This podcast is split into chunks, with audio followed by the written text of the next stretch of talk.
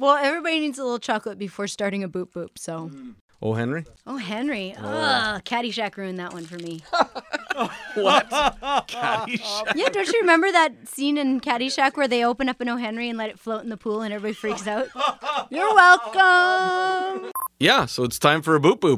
Boop boop. Welcome to it. My name is T Bone. It is uh, a Thursday afternoon boop boop. The best kind. I'm joined by co hosts Brittany Zapshala, Hi there. Stephen McGuire, Hello. and today, ladies and gentlemen, please put your hands together and welcome Tala Tootoosis. Thank you for being here. Uh, just in a little bit, I've talked to Brittany. I know that there's a whole lot about you that I don't know. You're an addictions counselor. You're also an artist. Can you give me like a, a brief glimpse into the different things that make up Tala Tootoosis? He wants Tella in a nutshell. Okay. Uh, so like my English colonized name is Tala Tootoosis. I come from Sturgeon Lake First Nation. Uh, my Cree name is Wiatagoinu Nehiao Isquayo, and my uh, Mohawk name is Ate Walinis. It comes from the Bear Clan of the Akwesasne Longhouse, and I owe a lot of my teachings and my amazing support from both those land places and bloodlines. A lot of my work, my life work, is based in finding a way to implement traditional medicines into the recovery process and a detoxification process from addictions, specifically crystal meth. Um, possibly with my master's thesis, if I go back in the next two years, I've just done a lot of groundwork and research and consultations in First Nations communities. A lot of it is because I myself am a recovering addict of crystal meth who use traditional medicines. No antibiotics, no antidepressants, no methadone, um, no other stimulants or substances whatsoever to help me recover, detox, and come off of the drug. Just traditional medicines and ceremonies.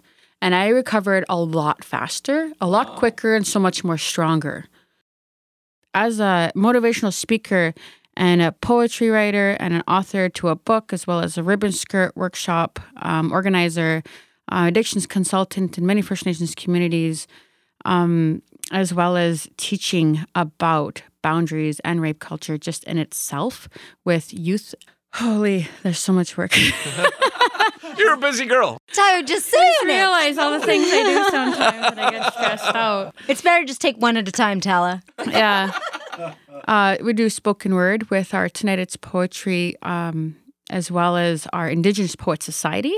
We have a book called Blood Memory. We've published it. I myself have published pieces, which is um, is it no surprise that I am an Indian through McGraw Hill. Um, it's used for literature in high schools to teach about identity, as well as doing motivational speaking with poetry. And sometimes I just go to communities and hang out and just share my story about how I recovered from drugs and alcohol. So, I mean, clearly, traditional ways and teachings and all of your research has helped you uh, become strong in, in yourself and in your in your culture. What's it like to then go and help somebody else? I learned how to listen twice.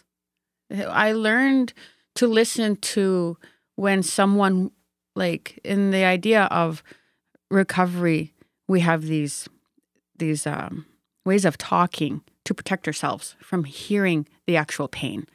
And some of the easy ways are the fight, flight, or freeze, um, the drama triangle of persecutor, uh, survivor, um, persecutor, victim, and hero. So if somebody falls into that immediately, then I know they're not ready to talk. They're not ready to do that yet. They're not safe. So then you have to reach to a different level. What makes you feel safe? What makes you feel okay? And allowing that, whatever that may be, whatever that is, and allowing it because one of the biggest blockages for healing for everybody on every level of healing is we don't allow people to be where they're at. Where are you at right now? Are you in a gang? That's okay. That's okay. Are you on drugs today? Oh, okay. Okay. Um, how do you feel? I want to hurt everybody. I want to. I want to. I hate everybody. Okay, that's okay. Oh,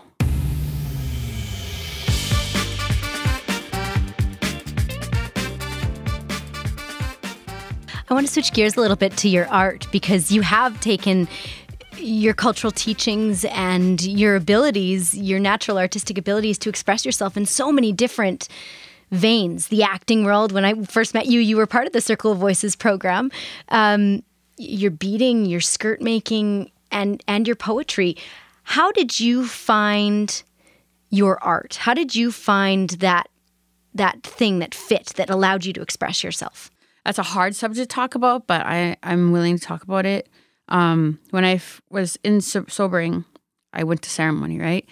And then in the midst of going to powwows and going to ceremony, I had met someone and he had multiple wives. And I was interested in this, like, what the hell? I never heard about this. And I met him. And all his wives wore ribbon skirts and they all quilled porcupine things, porcupine stuff. And they all beaded. They were the best beaters, the best quillers, the best sewers. Everybody knew that. And I was like, I'm going to be that. How do you be that? And after I had met him, we had, he became like a teacher. And then he started to come on to me and then he would be a teacher. And it was really confusing, but I was being groomed and I didn't understand what that was. And then a couple years later, he assaulted me in front of sacred items in a teepee, just really close to a sweat lodge in uh, South Dakota. And I didn't know how to feel because I know, like, you wouldn't have sex in a church. So why would you have sex near a sweat lodge? or in front of pipes.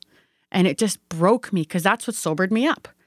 And it, I didn't want to do anything. And I was like, you know what? F this. I'm to, I'm to walk away from helping anybody or anything. This is, something's wrong with this world. Because I thought every healer, every person who is a medicine person or a church person knows better, that they would never touch you, that they would never hurt you or assault you because God anointed them with medicines, with powers, or with gifts or something, right? And it was a really humbling lesson, but it was something that I needed to learn that I had like I had learned from that because I thought I put them on pedestals all the time. And now I learned that everyone no one is immune to mistakes and to issues like that, to sexual issues like that because it was a sexual assault center here in Saskatoon where I went to and we had all there's five of us had charged him for rape. And there was women all over the states who charged him for rape. And we found out two of the girls who were with him were 15 year olds who had been with him since they were 12. And um, polygamy is illegal here. So we got him kicked out of the powwow, the FSIN powwow here. And that's when I just went full on. Like, I'm going to start talking about rape culture. I'm going to bring back these ribbon skirts I'm going to reclaim them and I'm going to give them back to the women as a teaching about empowerment, about taking, taking the skirt to knowing when you're respected in a ceremony, that same respect goes outside of the ceremony. You don't need to have a skirt on, but you need to have that mentality. And that's what I'm going to do with these skirts. And so I started quilling again and sewing and beading. And then just before my dad passed away last year, I had walked away from sewing and everything and quilling and beading. And during the time that I had walked away from all the ceremonies, I had really gotten close to a lot of gangs and um, drug dealers and people from the streets because I didn't want to be a role model no more. I didn't want to be a helper anymore. I didn't want to be asked for anything. I didn't trust it. And I was ready to give up. Like, I was just like, I can't, I don't want to do this anymore. And I had made a statement on Facebook like, I can't do this. What my dad is gone, and and now what? What do I do? And they're the ones who came and brought me cupcakes and pizza and roses. And and they came over and they were just like you can't give up because you're the person who we go to. When we want to learn how to smudge and we're not ready to quit this life right now but just today maybe we need to smudge and we can come to you and you're not going to judge us and you're going to help us. Just for today if we want to go around dance we can come see you and you'll take us and you won't judge us and say you have to be better first. You have to get out of the gang first. You have to sober up first. And i was just like oh that's that helps you and they're like nobody's like that Everybody expects you to be okay already or to be ready to give up everything to sober up. But you're just like, oh, if you want to smudge today, come over, we'll smudge. Oh, I'm just beading. Do you want to learn how to make a ribbon skirt? I'm just I'm just doing this. You want to look at it? And you just allow us to see inside the window of that life, what it'd be like. And we know that it exists. And we know that someone can get sober and be kind and not look down on us. We know that that exists. And it was so powerful for me that I was like, you know what? I'm to I'm to do it again. And so I developed a ribbon skirt workshop and I started speaking again. I started beading and sewing again. I started holding workshops on how to make ribbon skirts. And then when I'd make them, I'd talk about rape culture and I would talk about autonomy of your own body. I would talk about how it's therapy to sew, to quill, to bead, how it closes your, it shuts out the world and it helps you to calm yourself and to not think of every little thing that you need to worry about and how it keeps you peaceful. And that if you can keep peaceful, you can stay sober we don't talk enough about these things. And the thing about being a person who can say, I used to do meth and now I have a Bachelor of Indian Social Work. Like I can say that and not be ashamed of saying I used to do meth. Being able to do that gives me the ability to talk about the things we don't talk about. To say, oh, that was awkward, hey? Do you feel awkward? That feels awkward, you know?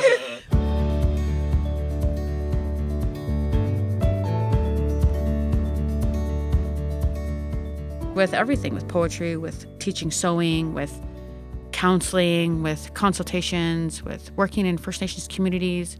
Like, even when I do motivational speaking in First Nations schools, and I've done it all over Canada, there's at least two or three disclosures each time of teenagers who'll come up or people who come up and just tell me their story.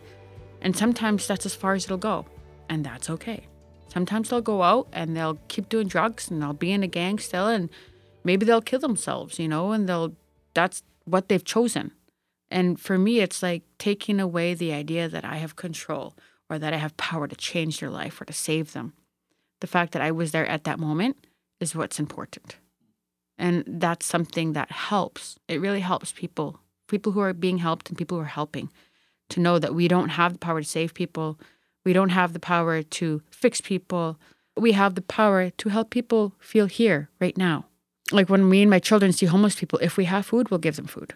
If we have money, we'll give them money. And then not teaching them not to be afraid. We had a barbecue and this guy was coming up to us. I was scared. Was like, oh my God, this drunk guy's coming. Get the kids. And my grandpa looked at me and he just looked down and he pulled him aside and he started speaking Cree to him. And I didn't know what they were saying. And he said, make him a burger. And I was like, okay.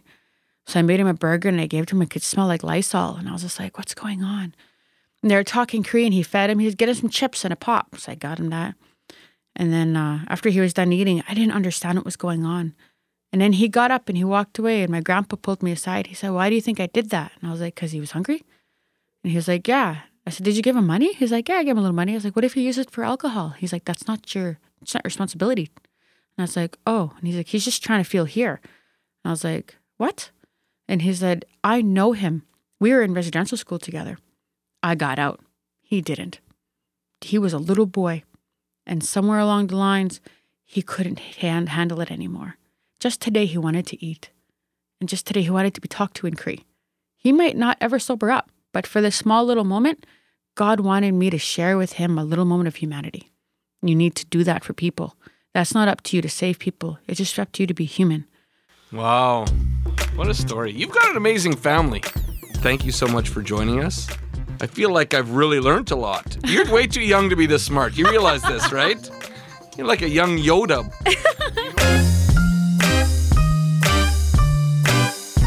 Thank you for joining us on the Boop Boop. More information on our Facebook page. Just do a search for Boop Boop. Contact us via email, yxeboopboop at gmail.com. Subscribe on iTunes, Stitcher, SoundCloud, TuneIn, and Google Play. Just search Boop Boop. Podcast produced at Sound Lounge by T Bone. Website thesoundlounge.ca.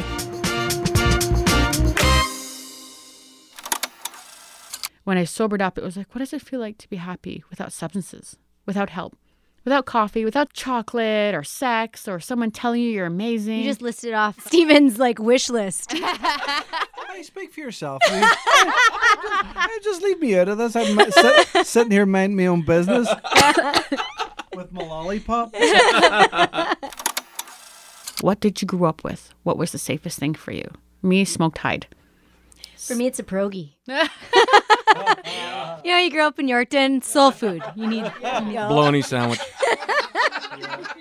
that was a hard turn. I'll agree with Brent on the bologna.